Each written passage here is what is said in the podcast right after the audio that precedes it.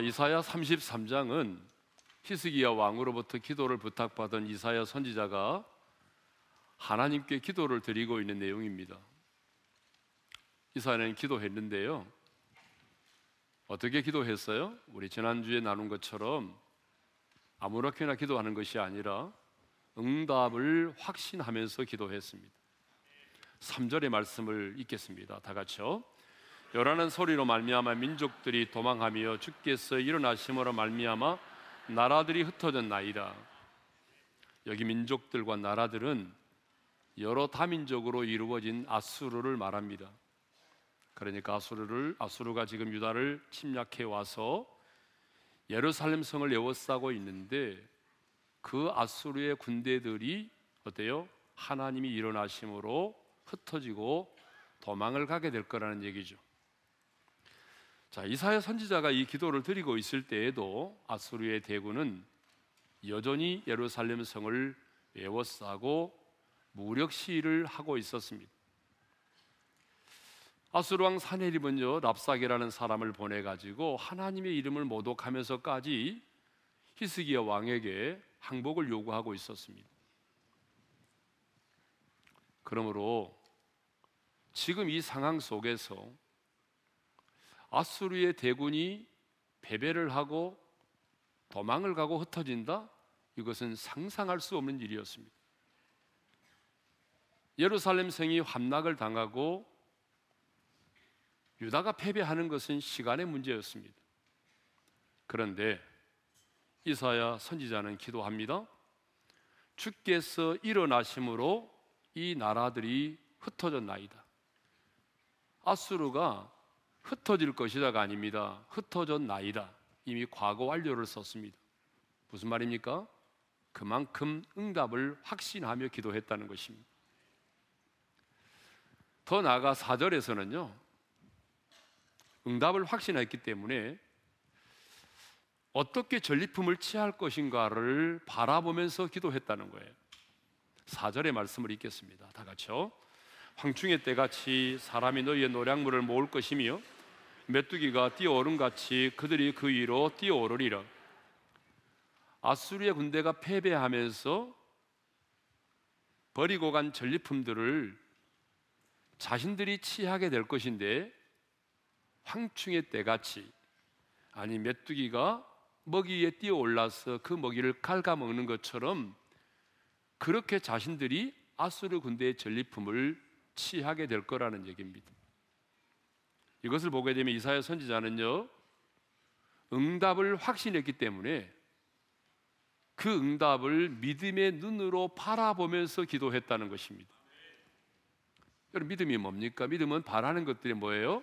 실상이 있잖아요. 그래서 우리도 기도할 때에 그냥 믿사옵고 믿사오니 믿습니다라고만 하지 말고 중요한 것은 믿음의 눈으로 바라보면서 기도를 해야 된다는 것입니다. 내가 기도했다면 하나님께서 행하실 그 일들을 바라보면서 그 기도를 통해서 하나님이 받으실 영광을 바라보면서 그렇게 기도를 해야 됩니다. 여러분이 정욕으로 구하지 않았다면 좀 더 구체적으로 말씀드리면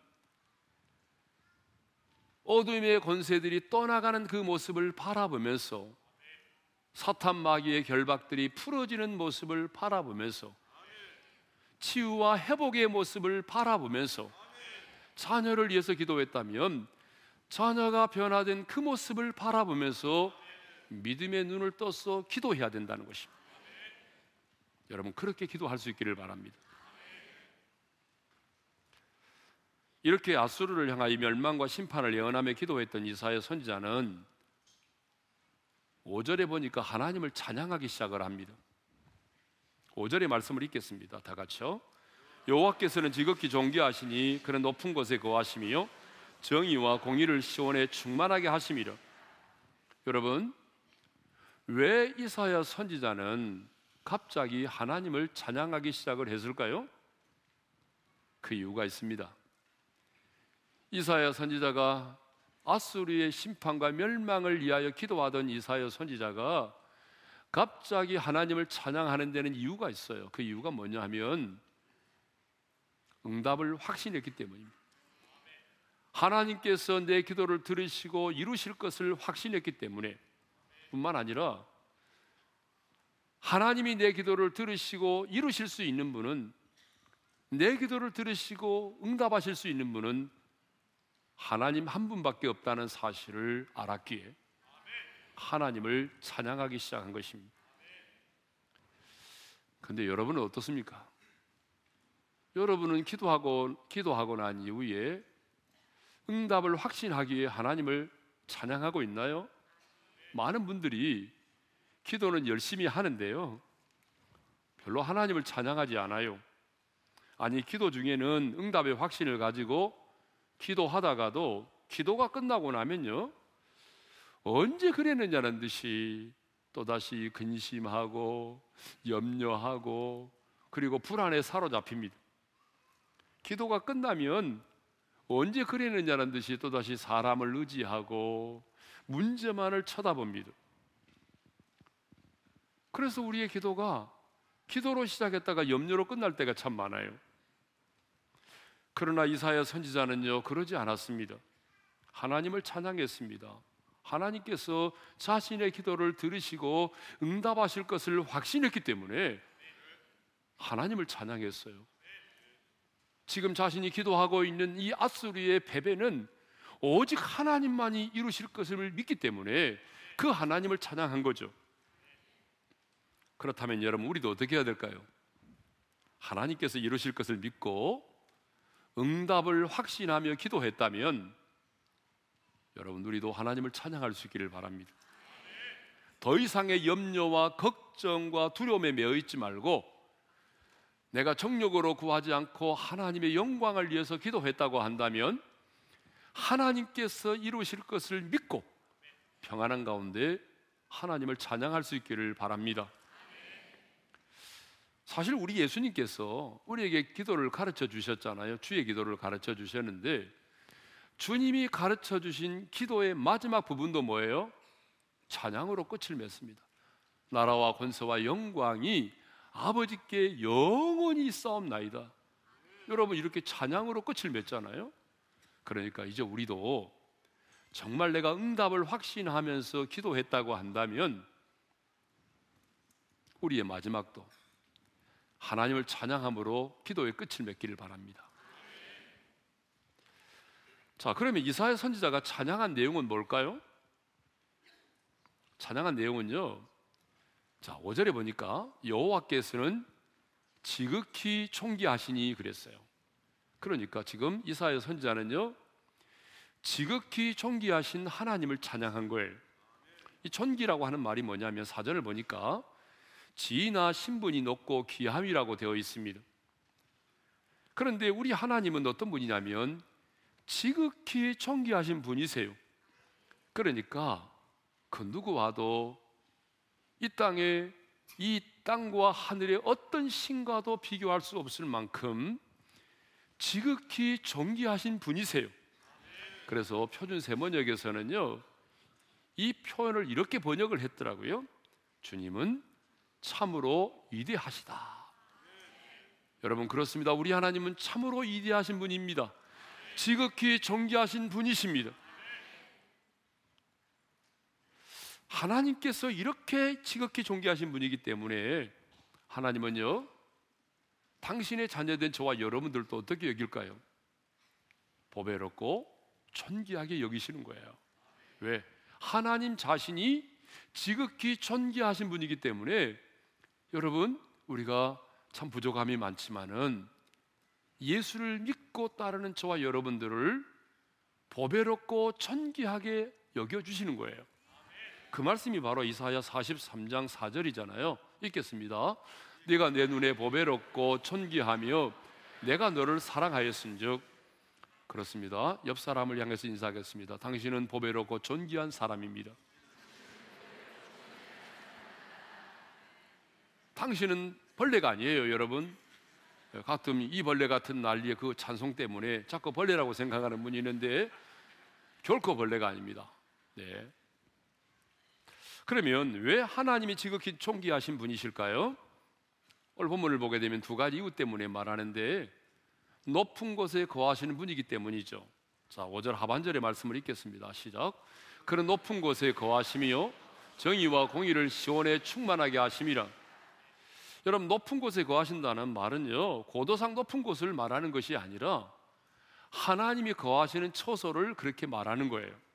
그러면 왜 하나님이 거하시는 처소를 높은 곳이라고 말할까요? 그것은 하나님께서 이 만유를 창조하셨는데 이 만유를 창조하신 하나님께서 이 세상을 섭리하시고 다스리시는 영원한 통치자이시기 때문에 그렇습니다.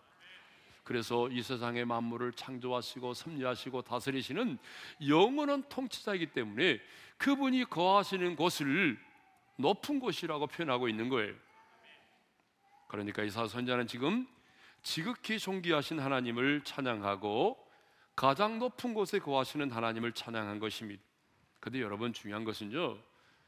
우리가 하나님을 높여 드리면 하나님도 그냥 계시지 않는다는 거예요. 자, 찬양을 우리 성경 한번 보겠습니다. 잠언 4장 8절 다 같이 시작. 그를 높이라 그리하면 그가 너를 높이 들리라. 만일 그를 품으면 그가 너를 영화롭게 하리라. 여러분 우리 하나님은요. 우리가 하나님을 높이면 하나님께서 우리를 어떻게 하신다고요? 우리를 높여 주신대요. 그러니까 여러분 시간만 나면 하나님을 높여 드리기를 바랍니다. 하나님을 높이면 그분이 우리를 높이시는 거예요. 또 우리 하나님이 왜 지극히 존귀하신 분이라고 말합니까? 그것은 정의와 공의를 시온에 충만하게 하시기 때문입니다. 여기 나오는 시온은 예루살렘을 말합니다. 하나님의 도성, 하나님의 성전이 있는 하나님의 임재가 있었던 이 시온 성은요, 원래 하나님의 정의와 공의가 충만한 곳이어야 되죠.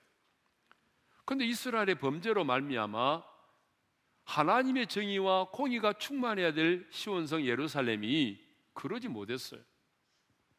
그래서 이사야 1장 21절에 이사야 선자는 이렇게 말하고 있습니다. 다 같이요. 신실하던 성읍이 어찌하여 창기가 되었는고 정의가 거기에 충만하였고 공의가 그 가운데 거하였더니 이제는 살인자들 뿐이로다. 하나님의 정의와 공의가 충만해야 된 예루살렘 성읍이 이렇게 변질되었다는 것입니다. 그런데 이제 히스기야와 백성들은 아수르의 침략으로 말미암아 예루살렘이 함락될 위기에 처하게 되자 그들은 하나님을 의지하고 오직 하나님께만 소망을 두고 하나님만 바라보기 시작을 했습니다. 그리고 지극히 존귀하신 하나님께서 정의와 공의를 예루살렘에 충만히 베풀어 주시기를 기도했습니다. 그러면 왜 그들은 지극히 존귀하신 하나님께서 정의와 공의를 베풀어 달라고 시온에 충만하게 해달라고 찬양하며 기도했을까요? 깨달았기 때문이. 뭘 깨달았을까요? 우리가 이렇게 아수리의 침략을 받고 이렇게 수치와 조롱을 당하게 된 것이 국력이 약해서만이 아니라는 거예요. 애국과 동맹을 맺었기 때문만이 아니라는 거예요. 더 본질적인 이유는 하나님 앞에서 우리가 불의를 행하고 예루살렘의 정의와 공의가 사라졌기 때문이라는 거예요. 그래서 그들은 현실적인 어떤 문제를 먼저 구하지 아니하고 하나님의 성 예루살렘에 하나님의 정의와 공의가 충만하기를 찬양하며 기도했던 것입니다. 이렇게 하나님을 찬양했던 이사야 선지자는 하나님의 은혜로 구원을 받은 유다와 시온의 백성들에게 평안이 임할 것을 예언하며 기도합니다. 6절 상반절이죠. 읽겠습니다. 네 시대에 평안함이 있으며 구원과 지혜와 지식이 풍성할 것이니 자, 평안함과 구원과 지혜와 지식은 서로 연결되어 있습니다. 하나님의 은혜로 구원을 받으면 당연히 평안한 것이고 평안이 임하면 지혜와 지식 역시 풍성하게 되는 것입니다. 그러니까 한마디로 말하면요. 하나님의 은혜로 예루살렘을 에워싸고 있는 나수리의 군대가 도망을 치고 흩어짐으로 구원을 얻게 되면 평안을 누리게 될 것을 예언하고 있는 것이죠. 지금 아수르 대군에 의해서 둘러싸인 유다 백성들에게 가장 필요한 것이 뭘까요? 평안입니다. 아수르 군대에 의해서 여러분 겹겹이 예호싸임을 당하고 있는 예루살렘 성의 거민들이 가장 필요로 하는 게 뭐예요? 돈이 아니에요. 평안입니다. 그런데 그들만이 아니라 지금 이 시대를 살아가는 우리들에게도 가장 필요한 것이 뭘까요? 평안입니다. 여러분 돈이라고 말하겠죠. 왜? 뭐니 뭐니 해도 뭐니가 최고니까. 그러나 뭐니가 아니라 평안입니다. 왜 그런지 아세요? 그 이유는 평안이 없는 축복은 그 어떤 것도 진정한 축복이 될 수 없기 때문에 그렇습니다. 아무리 여러분이 좋은 환경과 그리고 많은 연봉을 받고 예 그런 많은 수입이 있다고 할지라도 마음에 평안이 없다면 그건 축복이 아니에요. 그래서 하나님의 사람 다윗도 기도할 때에 시편 122편 6절에 보게 되면 이렇게 기도했어요. 다 같이요. 예루살렘을 위하여 평안을 구하라. 다시 한번 읽겠습니다. 시작. 예루살렘을 위하여 평안을 구하라. 예루살렘을 위해서 뭘 구하라고요? 평안을 구하라는 거예요. 여러분, 이 예루살렘은 신약 시대에 뭘 말하죠? 교회를 말하는 거예요. 그러니까 교회의 평안을 구하라는 말입니다. 여러분, 우리 교회가 평안하지만 주님 오시는 그날까지 평안하기를 원합니다. 그래서 여러분들은 끊임없이 끊임없이 이 공동체의 평안을 위해서 기도해야 됩니다. 심지어 하나님은요, 저 바벨론의 포로로 끌려가는 유다 백성들에게 그 원수의 나라 바벨론 성읍의 평안을 위해서도 기도하라고 말씀하셨어요. 예레미야 29장 7절의 말씀을 읽겠습니다. 다 같이요. 너희는 내가 사로잡혀 가게 한그 성읍의 평안을 구하고 그를 위하여 여호와께 기도하라. 이는 그 성읍이 평안함으로 너희도 평안할 것임이니라. 여러분 포로로 잡혀가는 그 성읍의 평안을 위해서 하나님은 기도하라고 말씀하셨거든요. 그렇다면 여러분 우리는 이 땅을 살아가면서 당연히 평안을 위해서 기도해야 되겠죠. 여러분의 가정을 위해서 가정의 평안을 위해서 기도하십시오. 여러분 몸된 교회의 평안을 위해서 기도할 수 있기를 바랍니다. 여러분이 몸담고 있는 직장의 평안을 위해서도 기도할 수 있기를 바랍니다. 심지어는 여러분들의 거래처까지라도 평안이 임할 수 있기를 위해서 기도할 수 있기를 바랍니다. 이제 이사야 선자는 여호와를 경외함이 내 보배니라고 말씀하고 있어요. 읽겠습니다. 다 같이요. 여호와를 경외함이 내 보배니라. 다시 한번 읽습니다. 시작. 여호와를 경외함이 내 보배니라. 여러분 보배가 뭘까요? 사전을 찾아봤더니 아주 귀하고 소중하며 꼭 필요한 사람이나 자산을 비유적으로 일컫는 말이다 이렇게 되어 있습니다. 그러니까 그 누구와도 무엇과도 바꿀 수 없는 최고의 가치를 뭐라고 말하죠? 보배라고 말하는 거예요. 그런데 여호와를 경외함이 뭐라고요? 보배라는 거예요. 여호와를 경외함이 뭐라고요? 이쪽 동네는 반응이 왜 그렇게 없어요? 여호와를 경외함이 뭐라고요? 예, 법의 서주가 아닙니다. 이, 이 법에 그냥 법이에요. 예. 자, 그러면 여호와를 경외한다고 하는 것은 무엇을 의미할까요? 자, 경외라는 한자로 보게 되면 공경할 경자에 두려워할 외자를 썼습니다. 그러니까 공경하고 두려워하는 것이 바로 경외라는 거죠. 그렇습니다, 여러분. 하나님을 경외한다는 것은 하나님을 무서워하는 것이 아니라 존경심을 가지고 두려워하는 것을 말해요. 내가 너무나 하나님을 사랑하고 존경하기 때문에 갖는 그 거룩한 두려움이 뭐예요? 그것이 바로 하나님을 경외하는 것입니다. 그래서 모세는 신명기 10장 12절에서 여호와를 경외하는 것을 하나님을 사랑하며 마음과 뜻을 다하여 여호와를 섬기는 것으로 설명하고 있어요. 읽겠습니다. 다 같이요. 이스라엘아 내 하나님 여호와께서 내게 요구하는 것이 무엇이냐? 곧 내 하나님 여호와를 경외하여 그의 모든 도를 행하고 그를 사랑하며 마음을 다하고 뜻을 다하여 내 하나님 여호와를 섬기고 다윗은요 시편 25 시편 25편 14절에서 이렇게 말합니다. 다 같이요. 여호와의 친밀하심이 그를 경외하는 자들에게 있음이요. 여러분 경외한다고 하는 말은 단순히 무서워 두려워 떠는 것을 말하는 게 아니에요. 다윗은요 여호와의 친밀하심과 여호와를 경외하심을 연결시키고 있어요. 그러니까 하나님은요 여호와 하나님을 경외하는 자와 친밀함을 가지시고 여호와를 경외하는 자와 의논하시고요. 여호와를 경외하는 자에게 자기의 속마음도 털어놓으시고요. 여호와를 경외하는 자에게 어때요?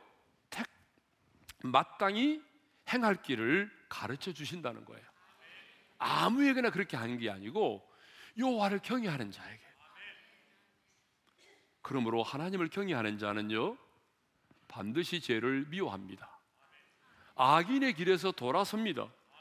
그래서 성경은 여호와를 경외하는 것을 말할 때 뭐라고 말하냐면 악에서 떠남이라고 말씀하고 있어요. 잠언 16장 6절의 말씀을 읽겠습니다. 시작.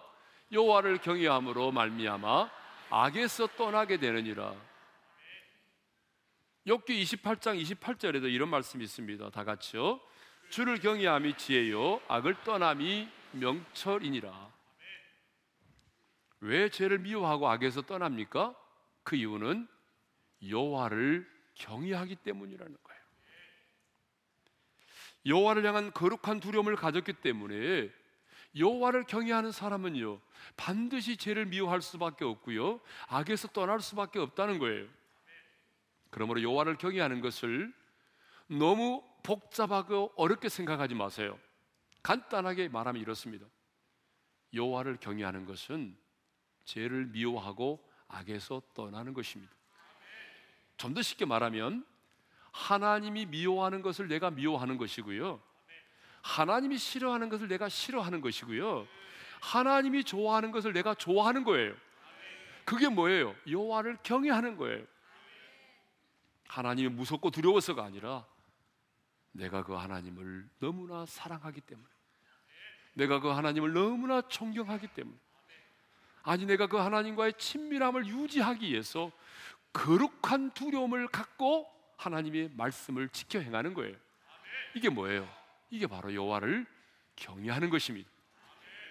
그런데 이사야 선자는요. 여호와를 경외함이 뭐라고 말해요? 내 보배라고 말해요. 여호와를 경외함이 뭐라고요? 내 보배니라고 말씀하고 있어요. 그러면 이제 왜 여호와를 경외함이 보배인지를 생각해 보도록 하겠습니다. 시편 115편 13절을 보게 되면 이런 말씀이 있습니다. 읽겠습니다. 시작. 높은 사람이나 낮은 사람을 막론하고 여호와를 경외하는 자들에게 복을 주시리로다. 하나님이 누구에게 복을 주신다고요? 여호와를 경외하는 자들입니다. 뭐 높은 사람이나 낮은 사람이나 부한 사람이나 가난한 사람이나 할 것 없어요. 막론하고 여호와를 경외하는 자들에게 하나님은 복을 주신다는 거예요. 그러면 하나님께서 여호와를 경외하는 자에게 주시는 복이 뭘까요? 아니 왜 여호와를 경외함이 왜 여호와를 경외함이 보배가 될까요? 자, 세 가지 이유를 살펴보겠는데요. 첫 번째는요. 여호와를 경외하는 것이 지식과 지혜의 근본이 되기 때문에 그렇습니다. 잠언 1장 7절에 이런 말씀이 있습니다. 다 같이 읽습니다. 시작. 여호와를 경외하는 것이 지식의 근본이거늘 따라서 하겠습니다. 여호와를 경외하는 것이 지식의 근본이다. 모든 지식의 근본은 여호와를 경외함으로부터 시작이 되는 거예요. 예? 우리 교회 와서 여러 차례 특강도 하신 장신대 교육학 교수인 그 박상진 교수님께서 여호와를 경외하는 것이 지식의 근본이다 이 말씀을 이렇게 요약을 했습니다. 여경지근이다. 따라서 합시다. 여경지근. 여호와를 경외함이 지식의 근본이다 이런 말이에요. 그런데 이어서 박 교수님이 이런 말을 하셨어요. 왜 여호와를 경외함이 지식의 근본이 되는지를 이렇게 설명을 했습니다. 내용은 긴 게 요약하면 이렇습니다. 여호와를 경외할 때에 권위를 인정한다는 것입니다. 여러분, 여러분의 자녀가요. 정말 여호와를 경외하는 믿음을 갖게 되면 그 권위를 인정하게 됩니다. 가정에서는 부모의 권위를 인정하고 또 학교에 가서는 선생님의 권위를 인정하게 되고 직장에서도 상사의 권위를 인정하는 것입니다. 여호와를 경외하는 자는요 그 권위를 인정하게 되어 있습니다. 그런데 요즘에는 권위 인정하지 않잖아. 왜? 여호와를 경외하지 않으니까.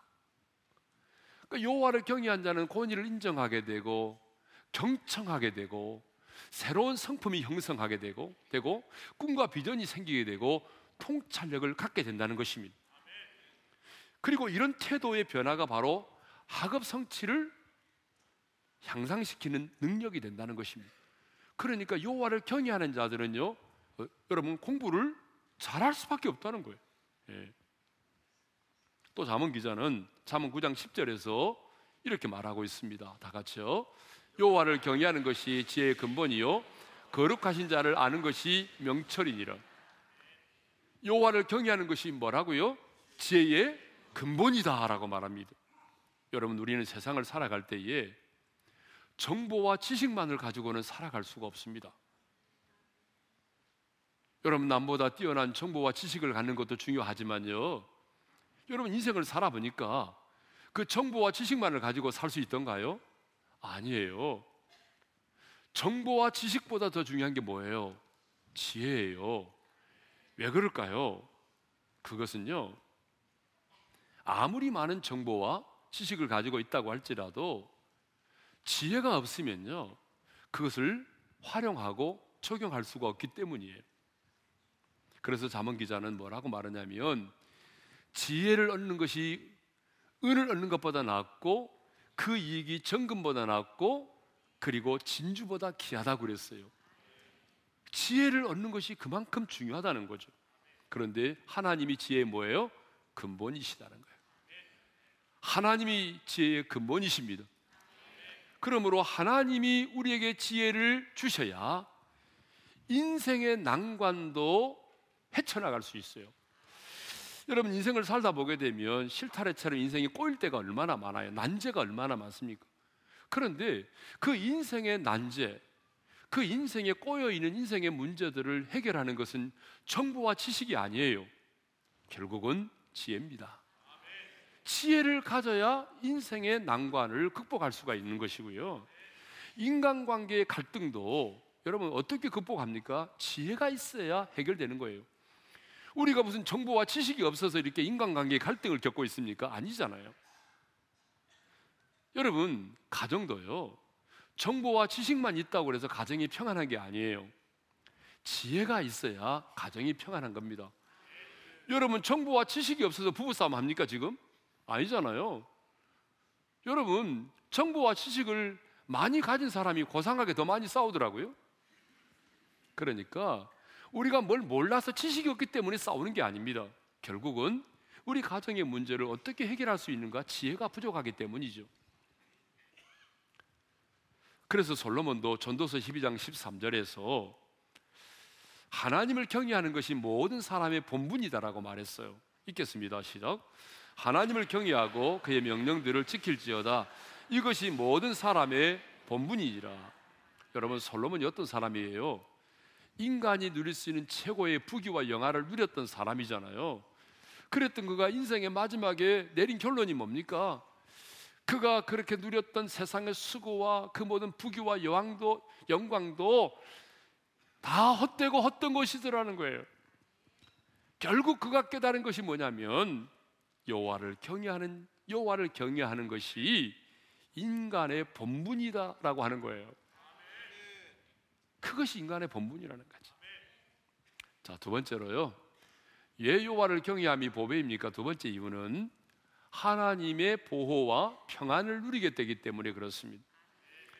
여러분, 어, 왜 예루살렘 성에 평안이 있기를 간구하던 이사야 선지자가 갑자기 갑자기 여호와를 경외함이 내 보배라고 말합니까? 그 이유를 아셔야 돼요. 그것은 여호와를 경외하는 자에게 평안이 임하기 때문에 그렇습니다. 여러분 시편 25편 12절 13절의 말씀을 읽겠습니다. 시작. 여호와를 경외하는 자 누구냐? 그가 택할 길을 그에게 가르치시리로다. 그의 영혼은 평안히 살고 그러니까 여호와를 경외하면 하나님께서 어떻게 하십니까? 그를 그에게 그의 영혼이 평안히 살 수 있도록 하신다는 거예요. 그러면 왜 여호와를 경외하는 자의 영혼이 평안을 누리며 살까요? 그 이유는요. 여호와를 경외하는 자를 하나님께서 지켜 주시고 보호해 주시기 때문에 그렇습니다. 시편 34편 7절의 말씀을 읽겠습니다. 시작. 여호와의 천사가 주를 경외하는 자를 둘러 진치고 그들을 건지시는도다. 여러분 여호와의 사자가 누구를 둘러 진치고 그를 건지신다고 말씀하십니까? 여호와를 경외하는 사람이에요. 여러분 여호와를 경외하는 자를 하나님은요 그냥 놔두지 않습니다. 예, 여호와를 경외하는 자를 하나님께서 천사를 보내서 둘러 진치고 그를 보호하시고 건져내신다는 거예요. 열왕기하 17장 39절에도 이런 말씀이 있어요. 읽습니다. 시작. 오직 너의 하나님 여호와만을 경외하라. 그가 너희를 모든 원수의 손에서 건져내리라. 여호와를 경외하면 하나님께서 원수의 손에서 건져내신다는 것입니다. 그러니까 여호와를 경외하면 하나님이 그를 지키시고 그의 영혼이 평안을 누리게 된다는 것입니다. 여러분 이보다 큰 축복이 어디 있어요, 여러분? 여호와를 경외함이 왜 보배입니까? 세 번째는요. 재물과 영광과 생명을 얻게 된다는 것입니다. 잠언 22장 4절의 말씀을 읽겠습니다. 시작. 겸손과 여호와를 경외함의 보상은 재물과 영광과 생명이니라. 하나님은 겸손히 자신을 경외하는 사람들에게 사들에게 그들이 필요한 것을 공급해 주시고 그리고 그들로 하여금 하나님의 영광을 보게 하시고 생명을 지켜 주신다 그런 얘기입니다. 그래서 다윗은 이렇게 고백합니다. 시편 34편 9절인데요. 다 같이요. 너희 성도들아 여호와를 경외하라. 그를 경외하는 자에게는 부족함이 없도다. 여호와를 경외하는 자에게 뭐가 없도다요? 부족함이 없게 한다는 거예요. 하나님이 재물을 주신다는 거예요. 여호와를 경외하는 자 굶어 죽도록 하나님이 방관하지 않으신다는 거예요. 솔로몬도 잠언 14장 27절에서 이렇게 고백합니다. 읽겠습니다. 시작. 여호와를 경외하는 것은 생명의 세민이 사망의 그물에서 벗어나게 하느니라. 여호와를 경외하는 자 하나님이 그냥 두지 않는다는 거죠. 여러분 누가 생각이 납니까? 다니엘의 세 친구들이 생각이 나잖아요. 그들은 우상 앞에 여호와를 경외하는 자들이기 때문에 우상 앞에 절하지 않았어요. 그래서 그들은 칠배나 뜨거운 풀물불 속에 던짐을 받았잖아요. 세 사람이 던짐을 받았고 그들을 던지던 사람은 불에 타 죽었습니다. 그런데 세 사람이 있어야 되는데 불 가운데 한 사람이 더 있었어요. 네 사람이 돌아다닙니다. 여러분 머리털 하나 상하지 않았어요. 여러분 여호와를 경외하는 자를 하나님이 어떻게 하십니까? 생명의 샘이 되어 사망의 그물에서 벗어나게 하신 것입니다. 하나님은 이렇게 여호와를 경외하는 자에게 이런 놀라운 약, 복을 약속하셨어요. 자, 그러므로 우리는 어떻게 해야 될까요? 여호와를 경외하는 삶을 살아야 합니다. 우리만이 아니라 여러분 자녀들로 하여금 여호와를 경외하는 삶을 살아야 합니다. 여러분의 자녀들로 하여금 여호와를 경외하는 삶을 살도록 해야 됩니다. 하나님을 사랑하고 존경하기 때문에 거룩한 두려움을 가지고 죄를 미워하고 악에서 떠난 삶을 살아야 합니다. 왜 우리가 이렇게 여호와를 경외하는 삶을 살아야 됩니까? 그것은 여호와를 경외함이 우리의 보배가 되기 때문입니다. 왜 여호와를 경외함이 우리의 보배가 됩니까? 여호와를 경외하는 것이 지식과 지혜의 근본이 되기 때문입니다. 여호와를 경외하는 자에게 하나님께서 그를 지켜 주시고 그 영혼의 평안을 주시기 때문입니다. 여호와를 경외하는 자에게 하나님이 재물을 주시고 영광과 생명을 얻게 하시기 때문입니다. 그러므로 우리는 여호와를 경외하는 삶을 살아야 합니다.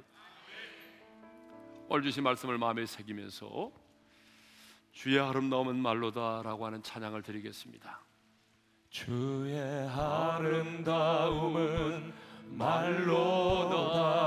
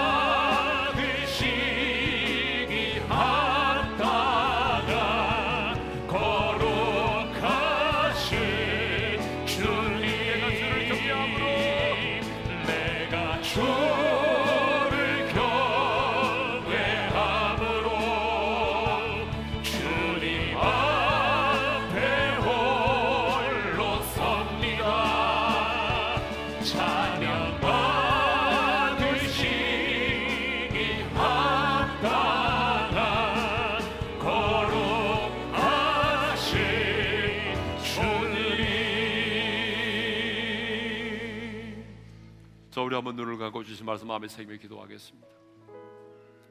이사야 선지자는 기도 중에 하나님을 찬양했어요. 왜냐하면 응답을 확신했기 때문이에요. 지금 내가 구하는 이 기도를 들으시고 응답하실 분은 하나님 한 분밖에 없다는 사실을 깨달았기 때문이에요.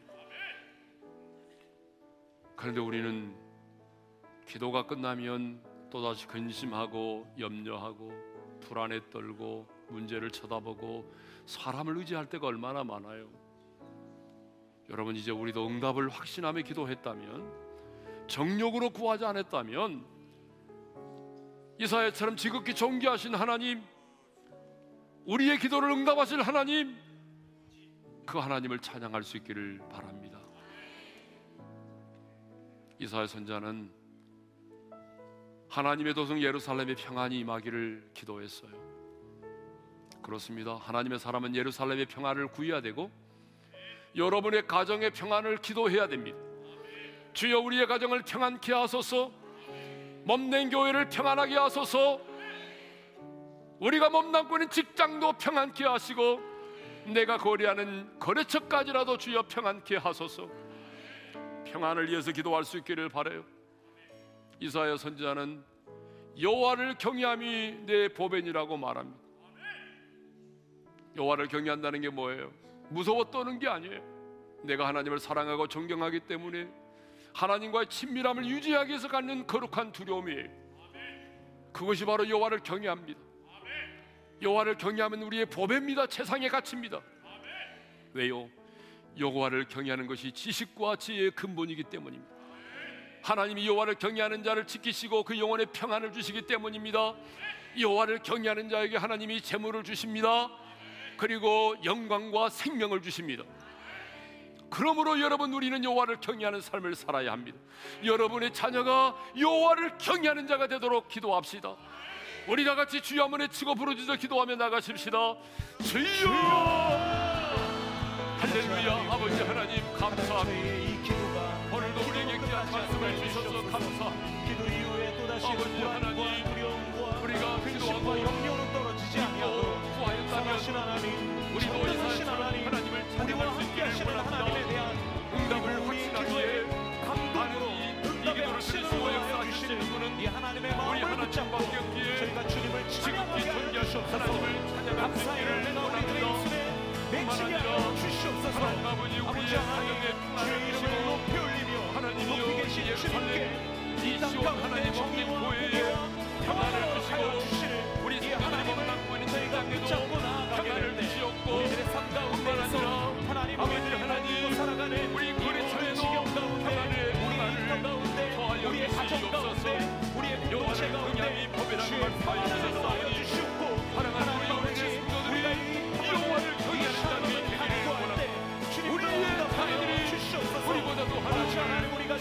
Kevin.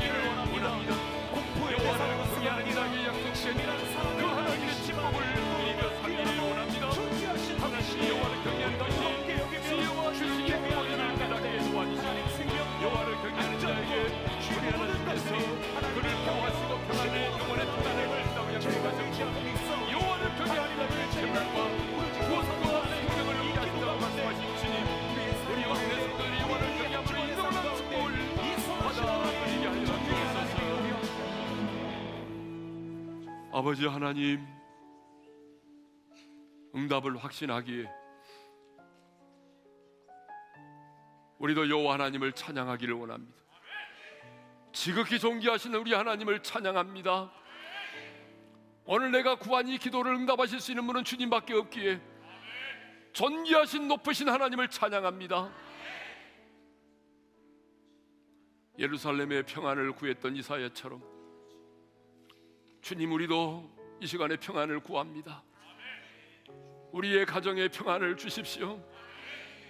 몸된 교회에 평안을 주십시오.